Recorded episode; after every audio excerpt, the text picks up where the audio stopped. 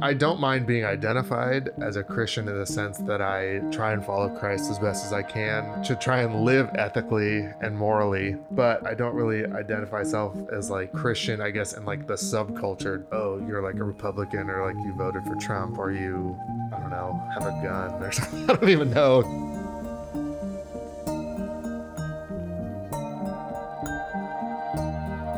You're listening to Out of Line with Caroline Lee, exploring offline realities with online personalities.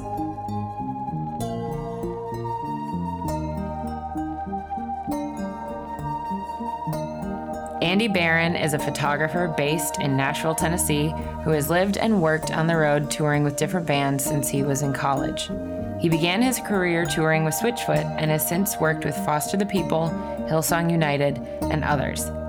Andy is currently touring with Chris Stapleton, so we recorded this over two sessions one in person on a stop in Los Angeles, and one over Skype.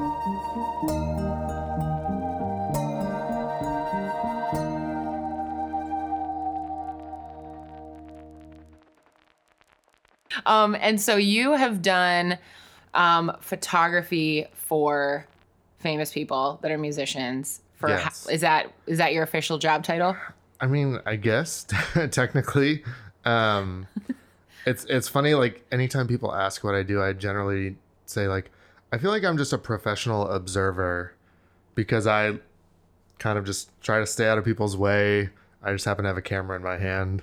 It sounds like super pretentious, and I know it's like dumb, but that's that's how I feel about it. Um, It's not dumb. It's Yeah. cool. Do you? So your your job is literally to kind of like document and tell the story of people who are known for something, right. And and I guess you know like you've done that for years and years, and you've done it for all sorts of different musicians. Yeah. So, um, I mean, when I was in college, I was shooting for my college newspaper and um, ended up covering a concert uh, for band Switchfoot. Know them? Um, and they were like one of my favorite bands growing up. Oh my gosh, karaoke to them still to this day. What song? Uh, Dare You to Move? Yes. Okay. Just, I don't know. all my siblings, we go to the we go to the Max Karaoke in K Town. Yeah. where you can get multiple mics. Yep. and we all just belt it out as loud as we can. I never even thought about karaoke in that song. It is therapy. It is therapy. Oh my gosh. Oh my gosh. Do you know the one my sister did that made me die? Wait for You by Rebecca St. James. Ooh. I funny, we were talking about bands I toured with. So I toured with Foster the People for four plus years. And Cubbie, who used to play bass in that band, is married to Rebecca St. James. Oh, And she's literally the sweetest human on the entire planet. that's so great. Yes. So did she tour with you? Yeah, she was like on the bus with us. Oh. And like I I knew who she was yeah. from growing up in the church and stuff too and like so i just started i started working for them and she like could not be more sweet and like is exactly like how you think she would be. She's just she literally would like bake bread for us on the bus. We had like a little toaster oven. And i at that point i had been on a bunch of tours with different bands and stuff. And like it's usually just like dingy dudes that are kind of gross smelling all crammed into any corner of a bus that you can try to get people into. But then we like would wake up and there would be like fresh banana bread, and I was just like, "This is incredible." Oh. but she was That's so crazy. The world is literally so small. It's so small. I love that we just went from karaoke to Rebecca St. James to oh, she's your friend. Yeah, yeah. that is gold. Okay, so scrolling back, scrolling. Where were we? I don't even I don't remember. even know. Okay, so Working oh, swi- oh. Switchfoot. Switchfoot. So, um, so I shot a Switchfoot show. God, we went so far down We- a rabbit trail like that quick. Started, or I, I shot a show for them, Uh-huh. um, and then I, f- I forget really how I got it, but I got a copy of their album, The Beautiful Letdown, Know it. early for some I forget how some illegal means and I just like listened to that so much and I was in like an art class at the time where we had to do like a design for a CD layout and so I was like I'm going to do this one because there's nothing out for it so it's not like I will have any sort of a, anything informing what I will do you know trying to be very heady about it Mm. um, and so I did it and uh, had all my stuff in like my binder for school. And then I, I met with the drummer, Chad, one day because after this show I shot for my school paper, I put the photos in the paper. Um, someone from our paper sent it to Switchfoot's management. They ended up seeing the photos from my little college paper. And Chad reached out to me and said, Hey, like, we really like these photos. Can we see more? So I went and met him at the In N Out Burger by my college as they were driving up to LA one day. And I had like my binder with all my negatives and my stuff and just like wanted to show him things. And then I had all the other stuff I was working on for my project in there. And he was like, Oh, what's all this? And I like kind of forgot they were in there. And I was like, Oh, it's, I got your album early. I probably shouldn't have it.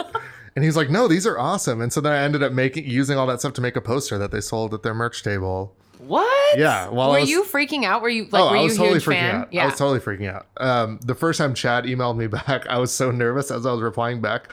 I made some comment about him playing bass, and I was like, "Oh my god, he doesn't play bass. He play like," and I was like, "He's gonna hate me." Like I just, I just didn't know who he was, but it was obviously fine. But you were Um, a total fanboy that total became their photographer. Yes, and so yeah, so I toured with them for like five years, four or five years. Whoa. Um, and we this was before social media was even a thing. Yeah. We had video podcasts. I had to I had to learn how to do RSS feeds and like an iTunes uploading thing and like that was stuff I just had to like figure out on the fly. I was capturing DV tapes in the back of a bus as we're moving down this thing and it becoming disconnected and having to redo everything and I feel, I feel like such an old man like talking about like people on tour now be like kids these days don't know how good they have Yeah, yeah. because they really do um, true. but yeah it was a blast they were they were literally the perfect band to work with to kind of help me wade into these waters of doing stuff were you even done with college when you got that job? I so when I met them and all this stuff when I met them at the In and Out Burger and stuff that was like my junior year in college Okay. um, and so just anytime they were playing in Southern California, I would go shoot them. They liked having me around because I wasn't a jerk and like I could take a decent photo. Mm-hmm. Um, Two good things. So, yes, and um, so yeah, I just would shoot every time they were in Southern California, and they all live in in California, so they were around a lot. And then it was about a year after I graduated college, um, I started working. I was working at like a camera shop, and or no, no, I wasn't working at a camera shop yet. I was working at one of those places from the Forty Year Old Virgin where you sell your stuff on eBay. Remember that? Yes. I literally went and had my first day there because I found the job listing and it said like photography experience, and I was like, I don't know what I'm gonna do, but I can at least make more than minimum wage doing this. And so I went and had my first day there, and I was literally driving home from that thinking like this job is gonna be terrible. And Tim, the bass player, called me and was like, Hey, do you want to come on tour with us? And I was like, Dear God, yes, please. so we booked everything that the next day, and then the next day after that, I was on a plane Whoa. and I toured with them for years. That's and- insane. And that was your full time job. and kind of haven't really stopped. Well, I mean, when it started out with them, I was just kind of like on a weekly. They would just pay me like per show sort of thing, so I was very freelance. Um, but yeah, so then I kind of have just done that since, wow. and that was 2006 when I started with them. Boom. Yeah. Yeah, Whoa. Okay. So, and then since then, you've shot. You've also you said foster the people. yeah. So I toured with them for um, a few years. I was I was with them the first uh the first night they had a like a tour bus. I happened to meet up with them then um and was with them for like two whole album cycles all the way through. Um Are we talking like traveling around the world? mhm, yeah. So I we went to Europe a bunch, um, Asia, Australia, uh, South America, all over. Yeah. But yeah, it's crazy. That is crazy. Even with Switchfoot, we went international a bunch. Um, so I, I feel like you probably have more countries done than I do, but Yeah, well, I I don't know about numbers, but I feel like sometimes when I have friends that tour, Mm-hmm. um, they they don't really get to see the country like when they when they travel and when they Yes. you know when they're they're sort of like in the venue and then they're in their bed and then they're in the venue and then yeah. they're in their bed. I've been to Denmark, Uh huh. but it was like a parking lot and a building.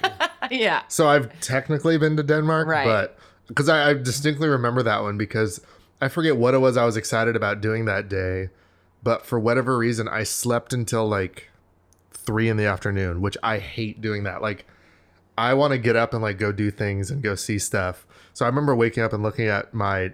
I don't think cell phones were a thing yet. I like, or at least I didn't have one in Europe.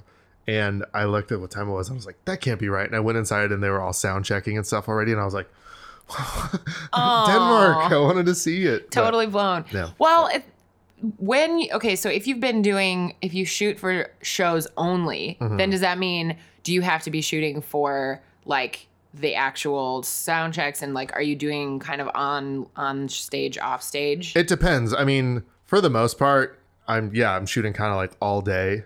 Um, like like so right now, uh, I work for a guy named Chris Stapleton, and uh, I'm kind of just shooting like whatever we're doing. Like that's why I'm out here in LA right now is because he had an album come out yesterday, so he's doing like some press stuff. So like we don't have any real shows out here, but just kind of general anything going on. Um, I'm there just to shoot. That's so interesting. Okay, yeah. so you're literally like your job is to capture someone else's life Yes. right now. That's Yes. so like 24/7. Pretty much. Well, not 24/7, but like whenever whenever they whenever it's like an on day. Yeah. But yeah. And yet you have your own sort of following from is do you feel like Yeah. that is that from because people like that you post people they know or is that have you ever had like a moment where all of a sudden people figured out about you and it was it they're following you for I mean, does that make sense? yeah, no that makes sense. I I mean, I I definitely think most people if they find me on social media, it's because someone tagged me in a photo that I took that they thought was halfway decent, which is great. Like that's I I I very much enjoy um kind of like doing that for people and like help like I know it it sounds weird but I just I really love like helping people kind of like put their image out that they want. Like if I can help in any way doing that like I love that. And so if people want to tag me in photos they post like some artists are very much like they don't like to tag stuff that's fine. Like if it's me that's taking the photo that's fine. Like if you want to do your thing cool. If you want to tag me and like let people know who I am too, that's also cool. Like I don't mind, but it's like you do your thing. I'm just here to kind of like help do what I can. But So what do you learn about people when you're when you're traveling with them all the time Mm-hmm. and you're watching them on stage, off stage? yeah. What's that like? Um I mean it definitely varies on the person you're working with or people.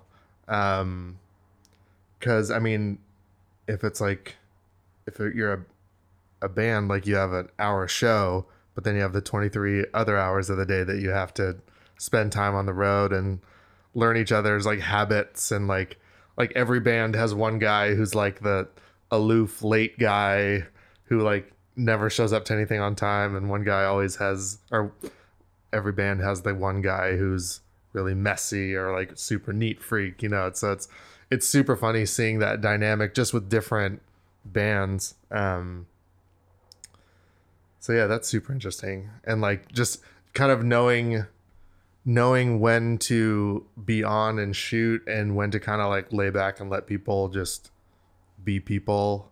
Um it's a weird thing because even like so last night i was in nashville i just flew in this morning.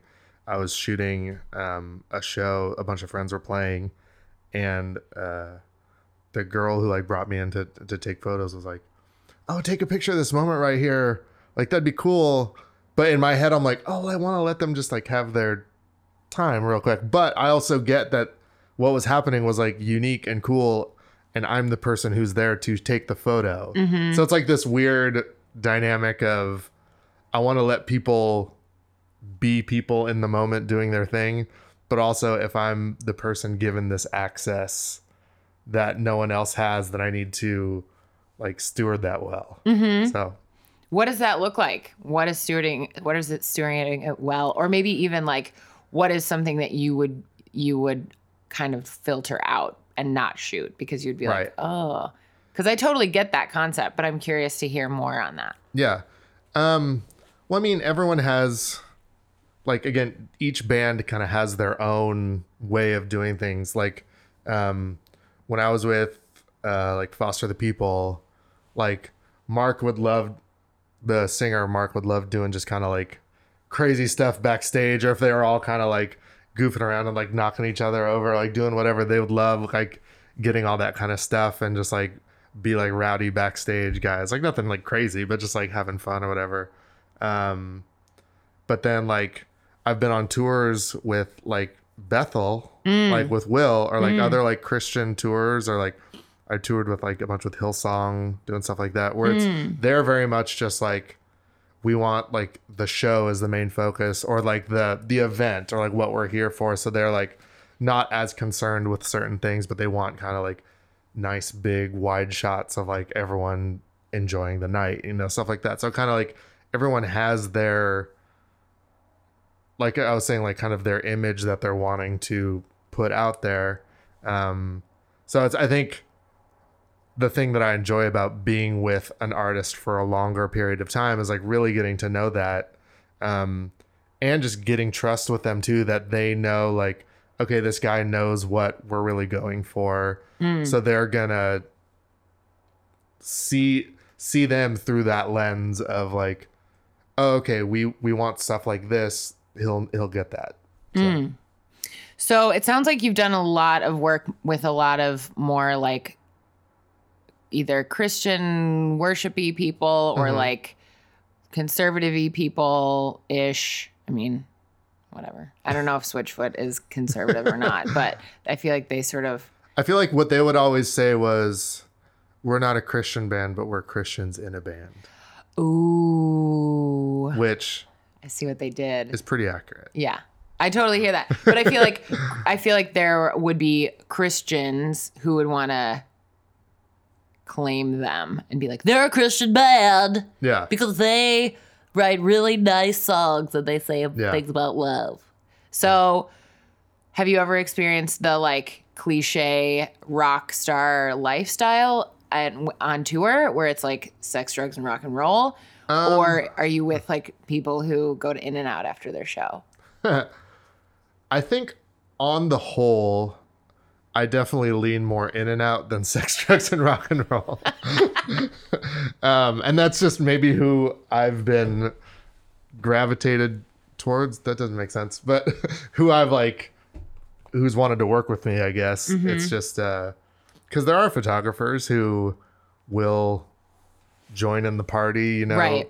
be the Hunter S. Thompson of their group, you know, and like join in with everything. And, um, but I think kind of maybe just the people that want someone like me around, or at least me specifically, are a little more mellow. I mean, that's not to say I haven't seen any like crazy weird tour stuff, but um, nothing like no like jail anything, nothing like that. But nice nice. So then so you're not um you're not dealing with like staying up all night and partying and like dealing with you know the the cliche party lifestyle? So every now and then, what I guess the the band I would think that would be like that the most, like they're not like crazy, was the Foster the People guys loved to like they would do a show and then go do a DJ set afterwards oh fine and be out like we'd get back at like four or five in the morning. okay Um but and it's just like it's so funny because that's like not my scene at all. Like it was fun going with them to stuff, like just because they're my buddies. But like I would never think to go to like a DJ set after a show. Like I I think I'm I'm old enough now to kind of know the stuff that I like and the stuff that I don't like. Um like even when you would like post all your things with Burning Man, I was just always like, you cannot pay me to go to Burning Man. But then you're like so excited about it. I'm like, is there something I'm missing? Like I don't get it. yeah no i get it and and like you're you're a nine right you said you're a nine I am a nine. Yeah. I, I recently discovered nine. I did it like two nights ago. Our friend, my wife and I's friend Daniela came over and she always talks about the Enneagram. She's like, that's all she she preaches that to everyone. and so she's like, I have the app on my phone. We're gonna do it right now. And so me and Roxy both took the whole like 20 minute long thing. And yeah um it was like it it's weird because it's so like eye-opening like you hear this description read of you that you're like that is so me it's crazy and then hearing the description of like she and roxy and i like together. Mm-hmm. She's a four. So like her reading that description, like me and Roxy literally started holding hands and we're like crying because it was just this like formative moment of like, wow, they we are known, you know? like, Yeah. Um, but yeah. No, that's so amazing. Um, we, Jaden and I have had that moment with, um, originally it was with Myers Briggs and then, Yeah. and then it was again with the Enneagram and, um, we, I've never taken taken the test, but I've read like tons of books. Like Yeah. I've read like the big books because Right. people always said that. Oh, it's really good to self-identify, and it's really good to Mm-hmm. like know a broad spectrum of what each type is. And, Yeah. But anyway, um, Jaden is a nine, and he, um, yeah, he's someone who I would say like wouldn't naturally be like, ooh, Burning Man, I want to go there. But Right. when I'm like a very, uh, I have a seven wing, and so I like to try everything, and I want to try go every go and see see for myself. Like I Mm-hmm. Don't want to, I don't want to create um, an opinion about something. Excuse me. Start over. I don't want to create an opinion about something that I haven't gotten to experience myself Right. because then I just feel like that's just weird, judgmental, like whatever. Which is funny because I I feel like I'm like that also. Like Yeah. I I know I don't know everything, but I'm also like not one to judge about like if it's something I don't know. It's just I think the idea of being in the desert in the heat in the sand and if I always have this weird thing of like if I'm in a place like that with camera gear, I just I'm thinking, okay, well this sand is gonna get in every crevice of all my stuff, so I don't just don't even want to think about it. Yeah, it's pretty bad. It's pretty rough on camera gear. That I won't Yeah. lie about that. Um, even though people think I'm there every year because there's a photographer at the Reno newspaper named Andy Barron, and without fail, every year I get emails from probably 10 to 20 people. Hey, I saw your photo from this. Can we use it in our service? Or you took my photo and you didn't get my release or whatever. And I'm like, I always have to be like, it's not me. I swear. I think it's just because they search like my name and yeah, it comes up. That is a riot. Yeah. That's so funny. Well, Jaden says he likes it because um, you can do whatever you want. It's what it's whatever you need it to be. So for Mm-hmm. him, he's like more. He's more like introverted, not not like hard introvert, but he's introverted and enjoys like you've been talking about like developing more depth with someone Mm-hmm. rather than like lots of different lots of different relationships he'd rather Yeah. just like really get to know a few people and um sit sort of in that and so he loves going to Burning Man with like a huge bottle of whiskey and you know just sitting around doing nothing and and li- ha- having long conversations and so um we've been 3 times together and and there are times that I'm like really surprised that he likes it because it isn't necessarily Yeah. his his sort of he's not like a partier or like Yeah. someone who's like let's go live like Diplo's playing it playing at the trash fence like he's like I don't want to go to that Yeah. but um he still loves it because it's there are so many other things to love about it other than the you know that one thing anyway i totally get what you're saying though it is kind of a yeah like knowing what you what you need and what you want and what you like Mm-hmm. and being okay to be like no i'm good yeah. I'm good I'm taking a picture of you. oh Now that I'm married, I've learned I need to give more fair, fair warning. Jaden makes me. We have a house rule because I would just like take a s- Instagram story and then I'd post it and he'd be like, "Dude, you can't do that. You have to ask me." So now we have this thing where he's like, "You have to tell me before you take a I've, photo." I've learned the hard way. That's hilarious. Which now that I operate in that mindset more, I get it. Yeah. Like, eh, but I think I'm just so used to like traveling and getting at something real quick. Like if you miss it, then I like miss it. So I'm like, I want to get this thing right now. Well, and you're such a photojournalist that I would imagine mm-hmm. if you tell someone what you're taking their photo, and Right. you're, then you're going to totally ruin the moment because Yeah. if they're naturally doing something and you're like, "Hey guys, I'm about to take your pic," Yeah. they're going to be like, "Ooh." Mm-hmm. So that's that's funny. Um, so okay, so I want to I want to hear about um kind of like what it's how do you maintain you being you? And you kind of like showing up for yourself and caring about developing your own life and career and your own your own portfolio taking work that is fulfilling to you as an artist and a person. Um, and and how do you do that while balancing how your job is really like telling other people's story. Does that make sense? Yeah.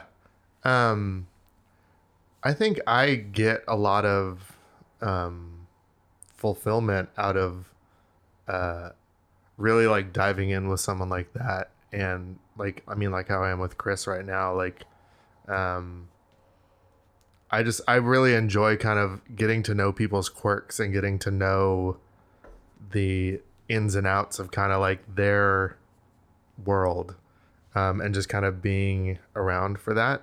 Um, like I said, I was, before, how I was I, I'm just like an observer, and that's just how I've been. Um, so I think it's just kind of the perfect extension of my personality, like that, to do that as a job, just with a device in my hand that captures that for something.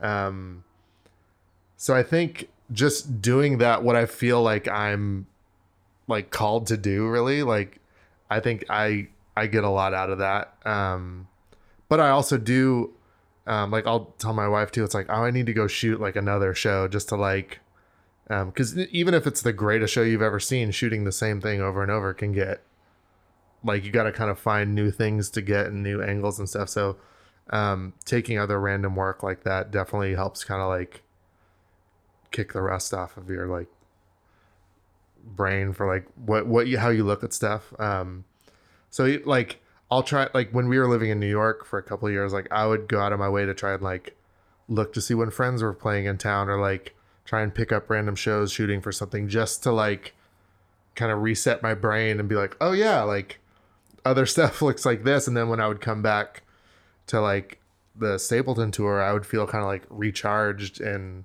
ready to like do that again. Mm. Um, so it's I guess it's like some of both. Like I I really like kind of the diving in with one person, but also taking the chance to do other things that really helps um, kind of fuel what I really feel like I do best. Mm, yeah, that makes sense. I relate to that a little bit. The the kind of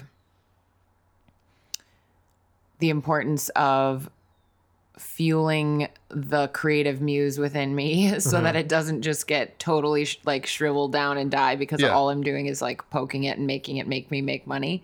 Yeah. Um, it's like at some point I have to give it some food so that it can Yeah. kind of like keep going and being inspired. Yeah.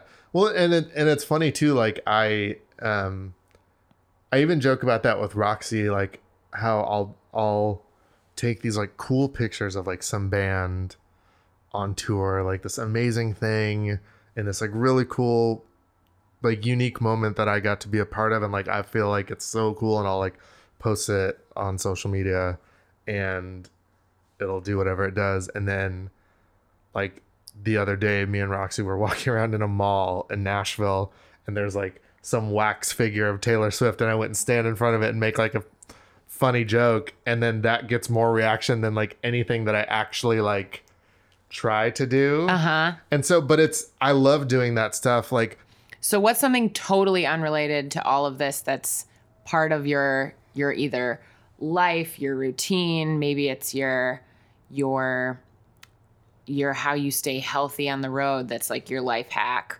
What's something totally Right. unrelated to your online brand of being a musician, photographer, tr- like tour photographer Yeah. that, you know, that matters to you? Um, I haven't been as consistent with trying to be healthy. I mean, I'm not like crazy out of shape, but I used to be a lot more um, consistent, especially when I was with Foster the People and I did that whole weight loss thing. Did where they pay you money? Yeah. Nice. Um, people are so confused by that. There was this thing where when I was with Foster the People, the singer challenged me to lose 80 pounds in eight months. And if I did it, he would pay me $20,000. So I did it and it was crazy. And it was, it was one of the craziest things that's ever happened to me. But I'm so glad it did because it kind of like shook up my whole world, which needed it. Mm. Um, so, And when was that? What year? that was like five years ago, um, four or five years ago. Yeah, because it was it was, I think May 2013 when it ended. Okay. Um, I was yeah. totally following you back then. That's so funny. That's crazy. yeah. I remember you talking about it and saying, I'm doing this. What was it? The Foster Challenge. Foster Challenge, yeah. Yeah. I remember you being like, I'm going to be doing this thing. And I was like, oh, cool. Yeah, so that I've so been around that long. That's so funny. Mm. Um, yeah, that was wild. And so, like, I mean, even from that, just trying to get in like healthier mindset. I mean, doing that put me in a healthier mindset already. I mean, I used to be a much larger person, um, and uh, not that there's anything wrong with being a larger person, but I think I I feel a lot better, um, and like healthier physically and mentally, kind of trying to be more consistent about that. So I need to get back in that routine, but we were moving and packing up our entire life and moving from New York to Nashville. So well, it's- and like uh, when I yeah. travel, I feel horrible. Like even if I'm Yeah. trying to eat healthy, even if I'm trying to drink water, I don't know how you do it Yeah. because like I'll go. I'll, I mean, I travel a lot, but Mm-hmm. I try really hard to stay healthy while I'm on the road. And then even if I'm on the road for like two weeks and I come home, I'm always like, wow, I feel not as healthy. Like I have to undo damage. So I don't know how you do it. Yeah, it's it's crazy. I mean, a lot of uh, people I've worked with, um, like when I toured with Hillsong United for a little bit here and there, um, they would all like work out together, and like they would like block out a chunk of time and do it. Because I think too, if they're like in a band with like ten people, and they all want to do it together, if you have like a community like that to help you, So, what's something that is like a reality of your life that isn't related to your work? Mm-hmm. Isn't related to being a photographer for musicians? right? That is something that like really matters to you. It could be something trivial, it could be something serious, it could be that you're like that you foster puppies and you have like 12 puppies at your house right now. It could be Mm-hmm. Yeah. something to, like anything that's just like, oh, this really matters to me and this is why. And it's not something I post about a lot, but yeah, it's real. Does it make sense? That does. Um, I mean, like we had talked about, like me growing up in the church and like, uh, I mean, religion still is like a huge part of my life. Um, my wife and I still go to church, and um, my parents are on staff with a missions organization, um, and that still plays a huge part of my life.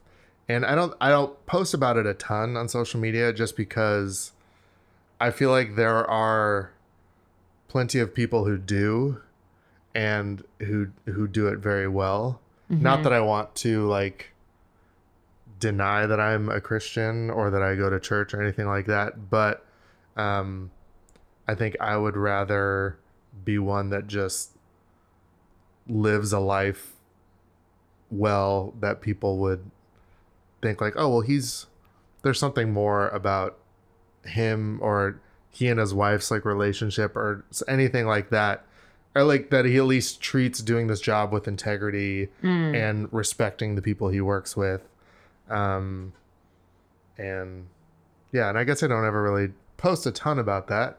Um but i mean even like working for like christian bands and stuff like i'm sure people can pick up the context clues Yeah. Um, yeah. I mean, I've never, I've never met you till today, so Yeah. I've never asked you, Yeah. but I've wondered because, yeah, you do like working with Bethel and Hillsong and even Mm-hmm. Switchfoot. And yeah um, aren't you friends with Brooke? Uh, fraser yeah. or Ligertwood Yeah. yeah I think I see, I've seen you guys like comment on each other's stuff, and I'm always just like assuming that yeah that's kind of a thing. Yeah. Um, but you're not like hashtag God's girl. No, it's funny you say that though, because my my when we lived here, the like small group from church we would meet with, like the girls and the guys would always like we would all get together, and then the girls and guys would get together, and their like group chat of all the girls was called God's girls. But like with a U and a Z, but like it was very tongue in cheek. Like they, so when you said God's girls, I was like, wait, does she know it was called God's girls? Um, no, I'm just playing into the cliche. Yes. Yes. Um, That's awesome. Yeah. And I even in like high school had a stint working at a Christian bookstore when I was in high school. So I know all of the Christian cliches because I would see them on signs that were for sale. That's amazing. that's so interesting. So so then um so and that's still a huge part of your life, which I guess you know, living in LA and I guess a lot of the the people I've encountered here or the circles that maybe I run in, there's Mm-hmm. a lot of like I grew up that way, but I'm not that way anymore. Right. That's like the more common narrative that I hear. Yeah. So, what is it about your faith that you haven't um, had that be something that you're like, yeah, that was like a that was like a thing when I was growing up? Um, and did you ever go through a season of deciding like, did you go through a season of deconstruction and then no, I'm I'm gonna stick with this, or, or have you just always been God's girl? I'm God's girls. Um, I'm just Well, kidding, by the way. no, no, that's fine. Well, I mean, like the school I went to, Mm-hmm. it was the Bible Institute of Los Angeles, Biola. Um, so like it's required you take Bible classes. So technically, Oh, I is that what Biola stands for? just blew your mind, blew your mind right now. Holy shit balls, y'all. Like Okay. you know, okay, well, you know, whenever you go to the Ace and you see that Jesus saves Yeah, yeah, sign, yeah, yeah, that's yeah. from Biola. What? That's where Biola was back in the day. Oh, okay. Yeah. Okay. I just thought that was, I just, oh my gosh. Blew Oh, your mind. I just need a minute. Somebody get me my smelling salts. That is Um, insane. I always thought that was like maybe from like an old church or something, but that Mm-hmm. it was left there uh, it, like intentionally to be absurdist. Because I mean, It's LA. And it's LA Mm-hmm. yeah, and yeah. a big Yeah. neon sign that says Jesus saves on the Well, no, side because of Biola's first campus was at Sixth and Hope. That's I used to live in Hope dorm on campus because that's where. Oh my gosh. Yeah. Um, but Bible Institute of Los Angeles. Mm-hmm. Shit. Okay. Didn't know it. Now Yeah. I know it. Great. Keep going. um, so when I graduated from school, just because I was like taking all these Bible classes, I mean, there were a few years where I didn't go to church, wasn't like super involved. Um, I think just because I had had so many years of it being just my like baseline of what I knew. Like I grew up going to church and being in like youth group and all that. So I think going to Biola was great. Like I loved it. Um, but I think just having that be like part of the requirement, it like didn't make me want to go to church on the weekends because I'm like, oh, I've already heard enough, you know, like Mm-hmm. during the week. And so I think there were a few years there where I just, not that I was off in my like rumspringa, like going crazy or doing anything like that, but just like, uh, I don't even know if I use that word right. I just I watched that documentary about the Amish people who go off and like do their crazy few years and then come back, you know.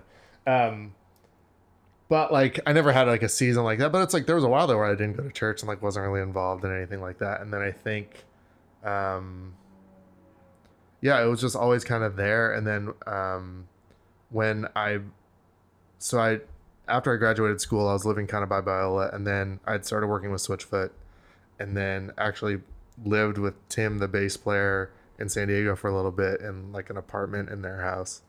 And then when I moved back up to LA after that, I started going to a church up here um, that I really enjoyed. And it was the first time I'd gone to church in a long time where I wasn't like picking it apart. Because I just, being around the church and like going to youth group your whole life, you just have like all these preconceived notions about church and the culture of everything. And it was the first time I'd gone to a church where like there was literally no production. It's just like silhouettes up on stage and you just hear the music and it's not like a rock show or anything like that. Um, and I was like, okay, I found something I can like latch onto. I really liked it. And then um, Tim, the pastor there at the time, was like a genius and he's like so great.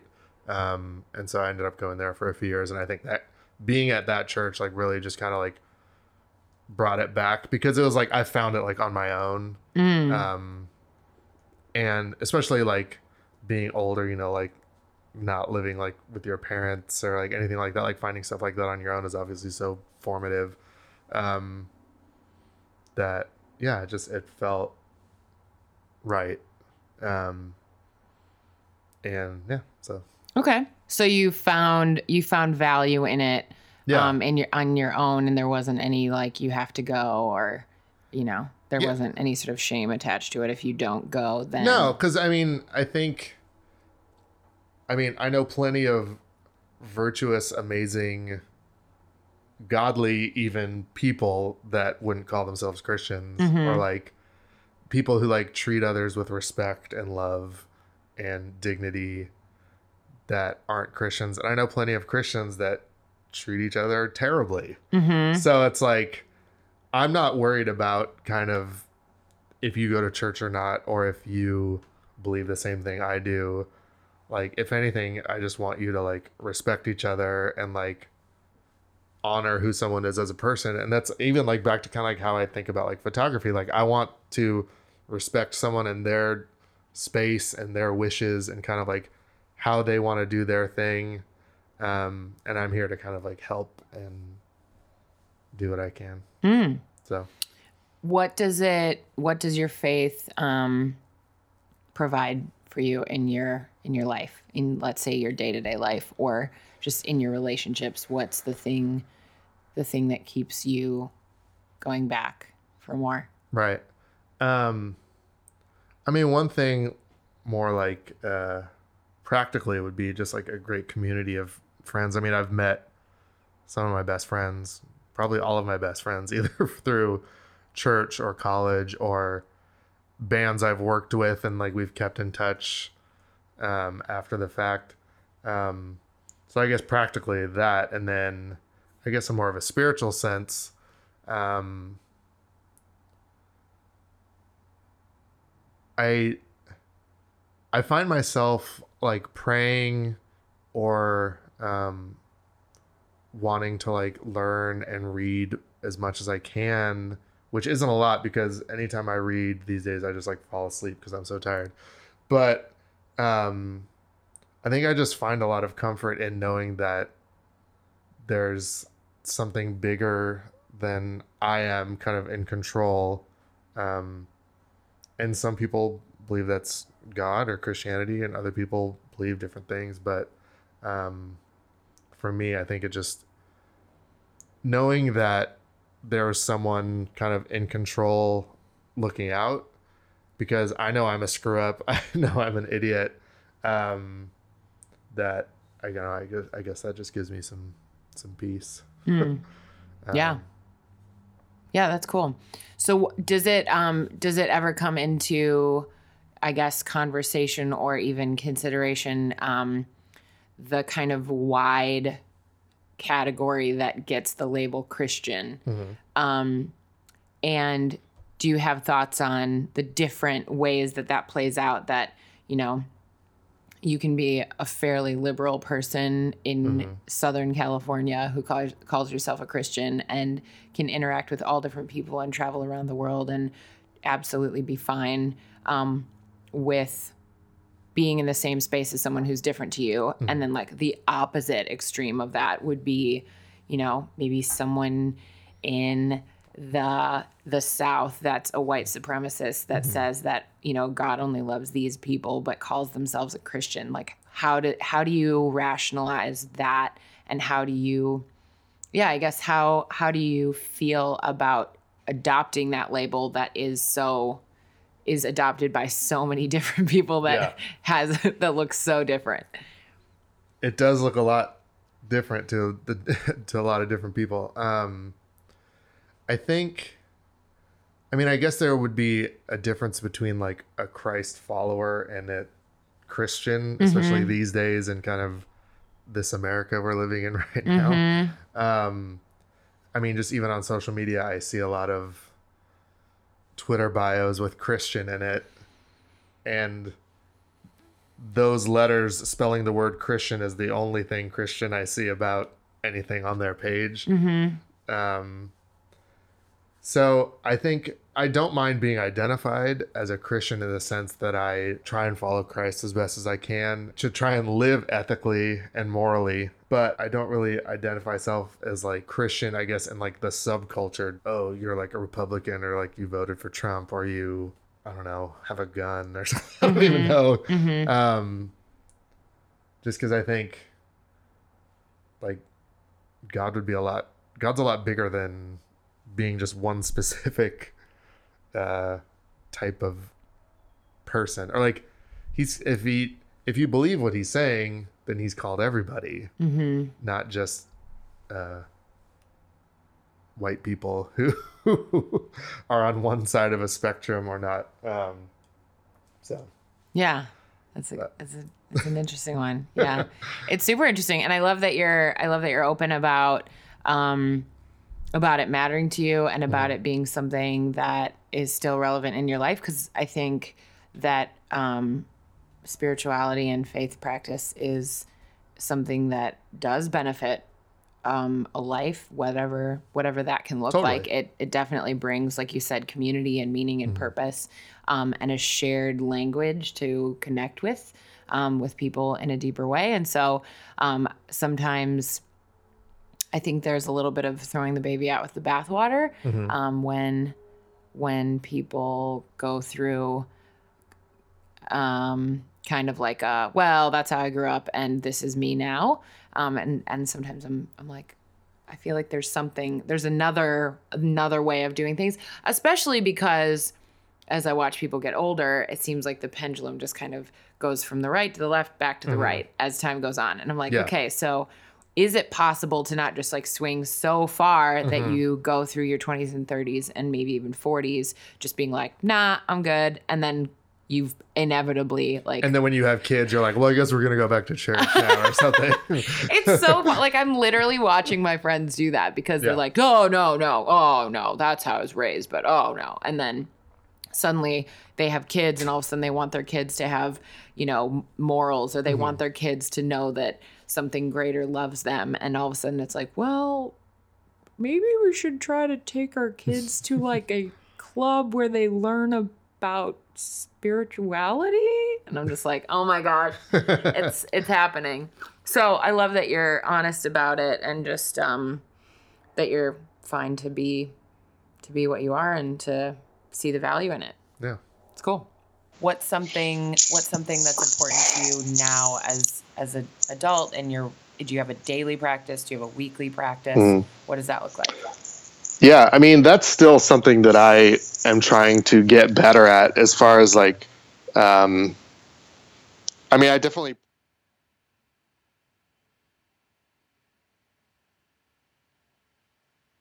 I just I just don't like reading in general. Like my wife can burn through books like nobody's business and I'm sitting here like I'll read like two or three pages and just like fall asleep.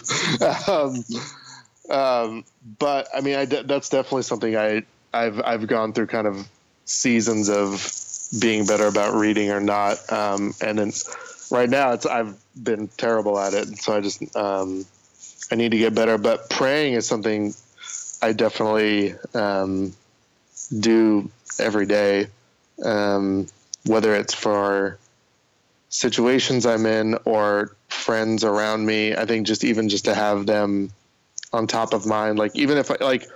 I don't know. It's now, especially with social media, you'll see like people gushing and posting things on like social media, and like to one point, I'm just like, oh, that's like, why would you post that and stuff? But now it's like that's the one thing I really do enjoy about it is like I do feel connected to people that I like um, know what's going on for them. So it's like if I see someone's going through some hard time, like I'll stop and just say a quick prayer for them.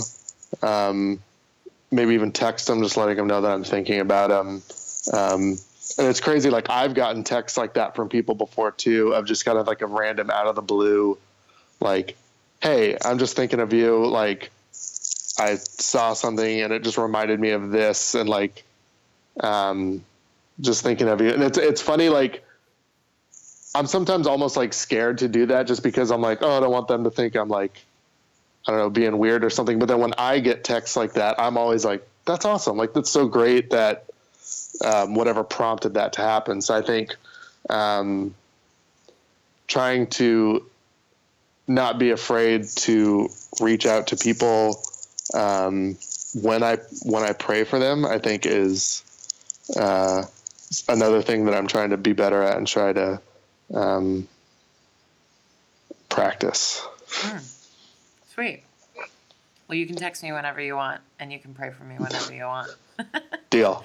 I, I'll take Anytime I see you go, going to Burning Man, I'll just pray for you. Please do. Please do. Oh my gosh. Last night it was actually really funny. This is a side note, but um, we went to hear Rob Bell at Largo Oh yeah. and um, and it was really funny because I walked up and a guy that is in our Burning Man camp was standing right there, and we Yeah. both yelled "What the fuck!" at like the top of our lungs. It was so funny. That's amazing. Because I mean, I've seen him in all states and clothes and not Yeah. clothes, and he's literally wearing like a you know a sweater vest and like these cute little nerd glasses, and I was like, oh my gosh, it was really funny. Um, I That's had no idea. amazing. And he he actually was like, I'm just here with my girlfriend. I have no idea what this is, and I was like, oh, okay, that makes more sense. That's funny. uh, he's he was like, my girlfriend just finished a book and she's on Rob's podcast in like next week or something. And I was like, wow, the world is very small, So small. and connected. So small. yeah. So that I miss Largo so much in LA. I love Oh, it's so good. It's so good. Um, that Has Kanye ever play, played Largo? Um, he has actually Really? back back when it was the small Largo, because it used to be it used to not be a theater. It was just like a dinner theater. That was when I started going to shows there, because friends would play like once a month. And it was just like a dinner theater. Like you had to like either sit at the bar and order drinks or order food. And it was just like a little corner stage. And Jon Brion would do his like once a month show. Yep. I went to see And that and once. Yep. Yeah, and he it was when he was producing um, Kanye's second record, the graduation, because he produced that. He just randomly showed up. Um, I wasn't there. I just remember hearing about it from friends who went, and he just like went up on stage. Him and Adam Levine came up, and they did the like. Dun, dun, dun, dun, dun, dun, dun, dun, dun, dun. Like just him on piano, Wow. and then Kanye Kanye doing the song, and I was like, oh well, that would be awesome. Wow. All right. Well, there you go. But- Um, it, yeah, I, Yeah. we went to see Jon Brion um, do his Largo thing a couple years ago, um, and Yeah. obviously I love Jon Brion, but the night we, I mean, maybe this was normal, but like the night we went, I was just like, oh wow, you are, you are just kind of like having an experience with yourself, and we're all just watching you. It was Totally. it was very, I- ah, it was amazing. I've I've I've gone to Jon Brion shows where, like, I I 100% completely respect him and know that he's like a musical savant genius. Yep. But like after a few songs, I'm just like, okay, like I'm good. Yes. And then, but then I've been there before too, where he had the full like projector set up with the DVDs. Did you see him do that? no.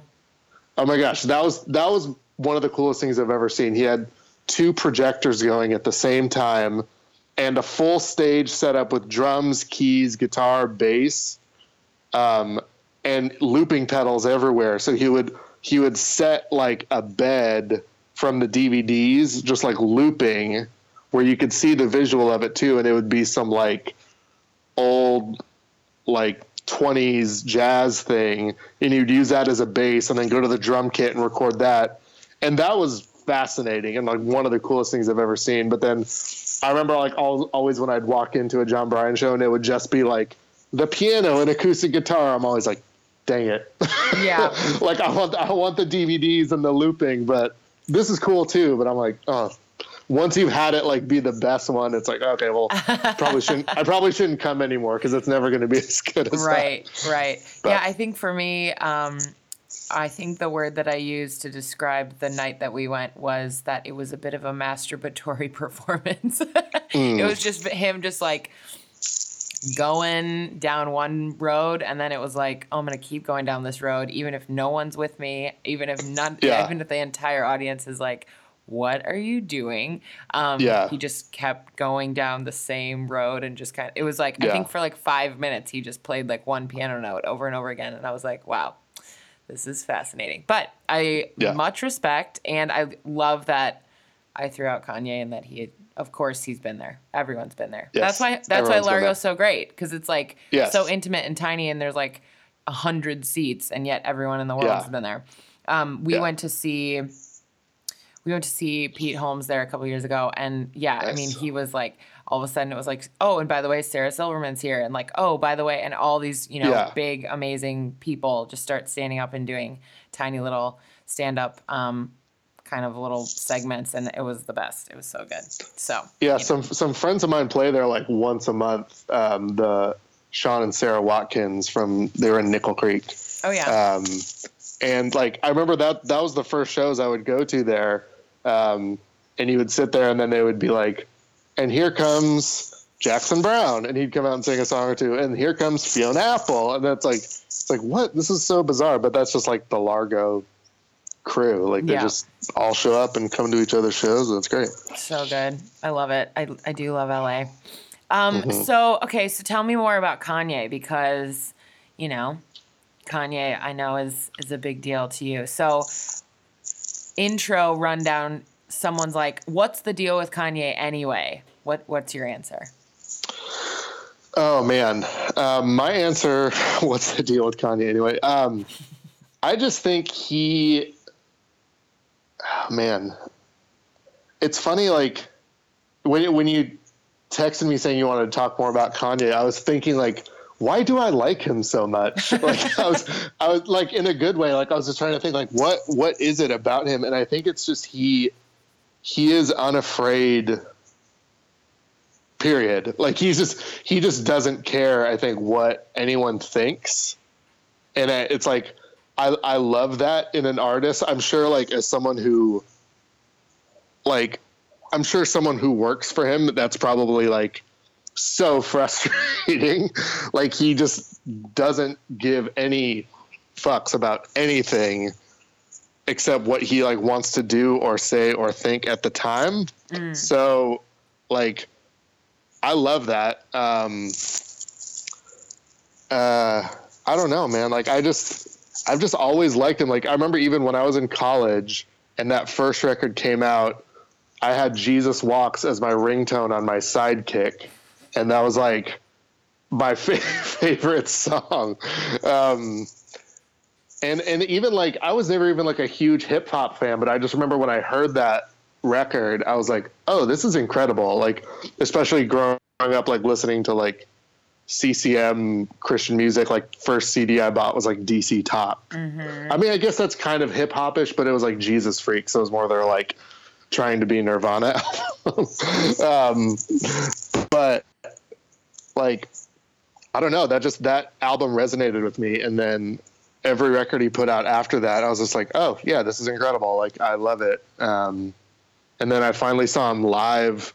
The first time I saw him was on, um, I think it was the Watch the Throne tour that him and Jay Z, and it was just so much fun. And then the Yeezus tour I saw three times, um, and that was those are the probably the three favorite shows I've ever seen. Just I just loved that tour so much. And then I saw the Pablo one once before they stopped doing it, but yeah, I don't know. I'm so just how many times have you seen him in total?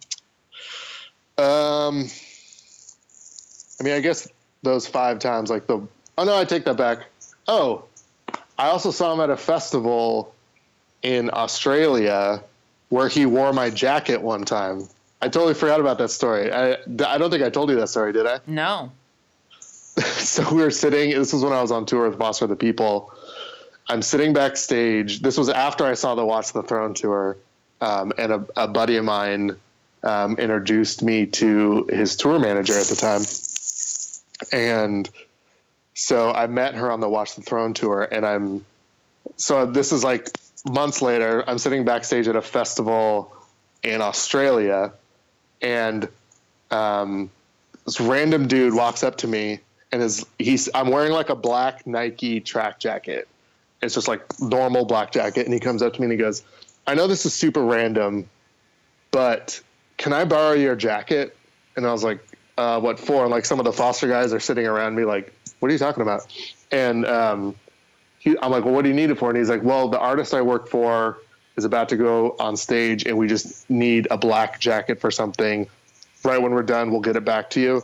And like the only person who hadn't played that day was Kanye, and I'm like, "Is Kanye West going to wear my jacket?" So I was like, "Yeah, sure." So I just took it off and handed it to him, and we were all sitting there like, "Is Kanye going to wear my jacket?" And then, so we go out and watch the show. Sure enough, he starts the show like on a scissor lift in the middle of the crowd, wearing my jacket, and he, so he and he basically they they needed a black jacket be, to walk him out in the crowd so no one would see. So because it was a black jacket with a hood and like that was before I had done my whole weight loss thing. So I was like a much bigger person. So it like fully engulfed him, so you couldn't see him at all. and so, um, yeah. So sure enough, we were like dying laughing, just like freaking out. And so then backstage, the whole band had to leave to go back to the hotel. But I'm like, I want my jacket, and we weren't going to see the tour in a. Uh, we were, on like a traveling uh, tour festival kind of thing in Australia. I'm like, we're not going to see him for like four days. I want my jacket, so I'm sitting backstage by myself, and I see the tour manager. I had met and I was like, Angie, and she's like, Oh my gosh, hey, how's it going? And so we sat and caught up for a second, and then right then the dude who came and asked for the jacket, uh, who was her assistant, who had put it together right then, was like, "Oh, you met the guy whose jacket we borrowed." And Angie was like, "Wait, that was your jacket? You like totally saved us." And so she went and got my jacket and brought it back, and now I have my Kanye jacket. And you haven't washed it since. I haven't. I Are really you haven't serious? no, not not out of any sort of like, oh, I want to keep it like that. But I was just like, I think I got home, and then it was like after, it was on that trip when I started like losing, or it's pretty soon after that where I started the whole like weight loss thing. So now it just doesn't fit me anymore. But I'm like, can't get rid of that jacket. It's my Kanye jacket. Yeah, I'm surprised it's not framed, or is it? It's not, but maybe it should be. Did you take any photos when he had it on? I did. I had like my little point and shoot camera, and I took one. I think I took a video of it, and it's somewhere on a hard drive, Oh, that's As- very as special. as is everything. Uh-huh. But um, Exactly. yeah, that was that was a wild. I, I totally forgot that story until right now. It's so funny. I'm glad Um, you told us because that is that's the cherry on top. Because I, I was actually Yeah. laughing about this the other day. I woke up at like five in the morning, and Mm. um, as you do, and I woke up really early and was just like laying in bed, and I thought about the podcast, this podcast, and I thought about all the different Mm-hmm. people that I've had on, and I was like, what are the common things that people talk about?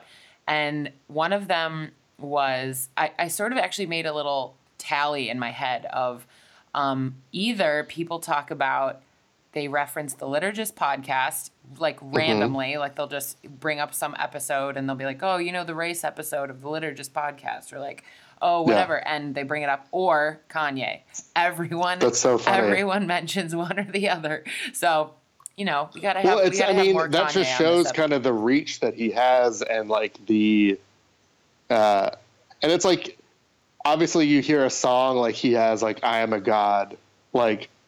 Even as someone of faith like that, I'm just like you immediately kind of reel back, like ooh, you know, like that's I'm like I'm doing the like pulling on my collar, like ooh, like I don't know how I feel about that. Uh-huh. Um, but in a sense, it's like that dude is like has his hand in every part of culture and like so many people look up to him like as a god. So it's like i get what he's saying. Yeah. That's the thing is like I, I get his message i think a lot of the times. Like i get what he's trying to do. Just the way that he goes about things is so like brash and extreme and like over the top that like i think so many people and like so many people of faith see things like that and just put a blanket like no like we don't like this or like we're anti this but i'm like if you if you get to the heart of what he's saying like you kind of have to agree with him but he's just like so over the top about everything i mean even that like jesus tour like i remember talking to a buddy afterwards and i was like I don't understand how he pulled that off because it was the most like extreme over the top tour I've ever seen, but it was just so minimal at the same time. And even the Pablo one after that, like a floating stage over people with like minimal lighting looks as someone who like tours too, I'm just like, how did he pull this off? Yet I'm so engaged the entire show. Um, just how he can be so extreme and like maximalist and then minimalist at the same time is just it's crazy to me. But no, All right. Well, um, maybe I need to go see him live. I've never been. I've never been a huge fan myself, but I do respect him as um, someone who's got a real thing going on. Obviously, I mean, even Yeah. the, even just how many people reference him as someone that they are inspired by or look up to, or um, you know, who does give them kind of the the permission to do it their way and to not necessarily follow any certain set of rules. Um, he's he's clearly Yeah. doing something right. Yeah. And it's it's funny too cuz for me like I it feels weird for me to be such a big fan of his because the way I operate in my like creative sphere as far as like taking photos of artists like on tour or like at concerts and stuff like I'm very much like a rule follower sometimes to a fault probably but like I just I want to like respect people's space and like respect their world and like know that I'm just like a guest in it. And I want to like stay in the background and not ruffle any feathers, you know, just being a 9 mm-hmm. over in the corner. Mm-hmm. Um, which I think it's so funny now like now that I've like learned more about that and like knowing what I do for a profession and like looking at that, it makes so much sense why as a photographer that's like kind of the world I've found myself in um, that makes me think. I wonder what number Kanye is. Ooh, he could be an eight. He could be a three. Hmm. Yeah, I don't know, but I think just no, seeing someone like that, um, kind of just being who he is, it's just it, it is kind of like oh well as long as i'm being creative and being myself in the way that i am like wired to be like because sometimes i see that or i'll see like other photographers that i know that are a lot more like brash and over the top and like extreme with stuff. Like do i need to be more like that? But i think kind of as long as you're being like the best version of yourself in your sphere and what you're doing then that's kind of all you can hope for. Mm. it's just his his is a lot more like loud and in your face and huge because he's Kanye West, but I mean, think that's why you love him. Right. True. Well, yeah, and but for a nine, when nines are in health, they can look like threes, and so, mm-hmm. you know, there's well, which is threes are the performer, like the mm-hmm. the achiever, the ones who are um, constantly, you know, getting it done. Yeah. So it's it's possible to kind of play in all of that in all of that space. But um, I yeah. Well, I'm i guess curious. I just need to get a little bit more healthy then. Oh, okay. well, I mean, I think that you could say that there's a lot of what you do that is already three-ish. Like, um, you know, you basically like carved out your own career for yourself while you were still in college and haven't ever had to, you know, write a resume and go start over mm-hmm. and you know what I mean? Like that's that's a very yeah. free thing to just be like, no, this is I'm achieving, I'm nailing it. I've got my I've got my niche um, that I've, right, that I've well, created for myself. I guess that's true. All right, cool. Well, now I feel better. I'm not. I'm not here to make you feel bad. promise. Promise. Oh man. Um, Therapy with Caroline. I know, right? I'm. I'm here to make you feel terrible about yourself. Um, no, no, I'm really not. So, is there anything, any, any final words or thoughts on Kanye? If anyone's like, yeah, but, or okay, but where should I start if I don't, if I've never listened to a Kanye album, or if I don't know anything about him. Um, where do you where do you start as a as a Kanye noob? I mean, I, I would say start at the beginning. I mean, just that first record. It's it's so it's so interesting just to kind of see his evolution from, um, all the all the way through. Sorry, I just heard something in the background. Yeah, no, it's um, someone's like literally sawing right outside my house. I'm like, awesome, great, that's what we want. Oh well, whatever. Uh, but yeah, just I mean, just from his first record going through. I mean, the first couple are kind of similar, and then like 808s. Once it gets like to 808s and heartbreaks, that one's like such a different like shift, and then obviously like Yeezus is a very different shift.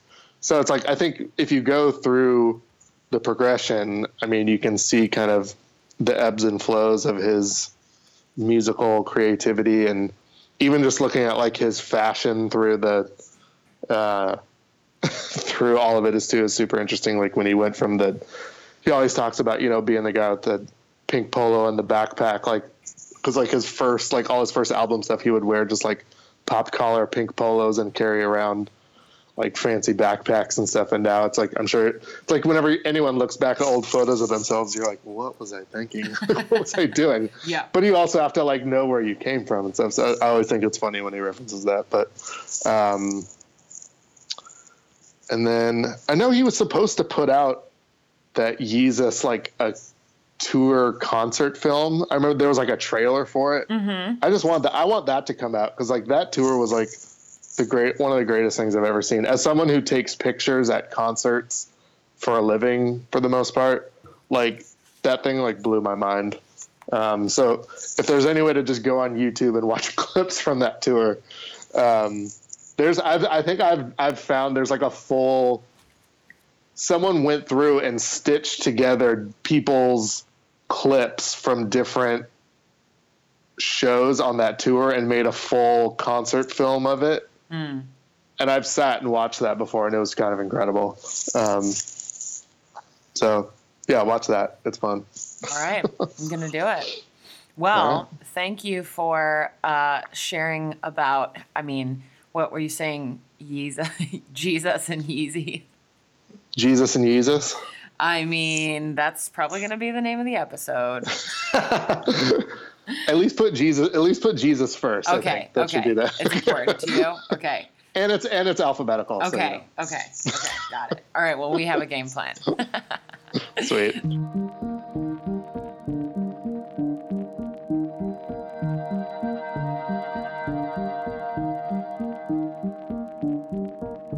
Stick around for part two of this discussion to hear a Q&A with Andy Barron about his social media practices.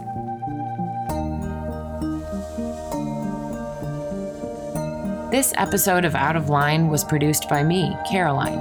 All sound editing, engineering, and original music composition by Jaden Lee. And a big thank you to Cat Footwear for working with Out of Line this season. Hit subscribe to get the next episode on your mobile device when it drops next week. And if you love what you heard, please whip out a review, will ya?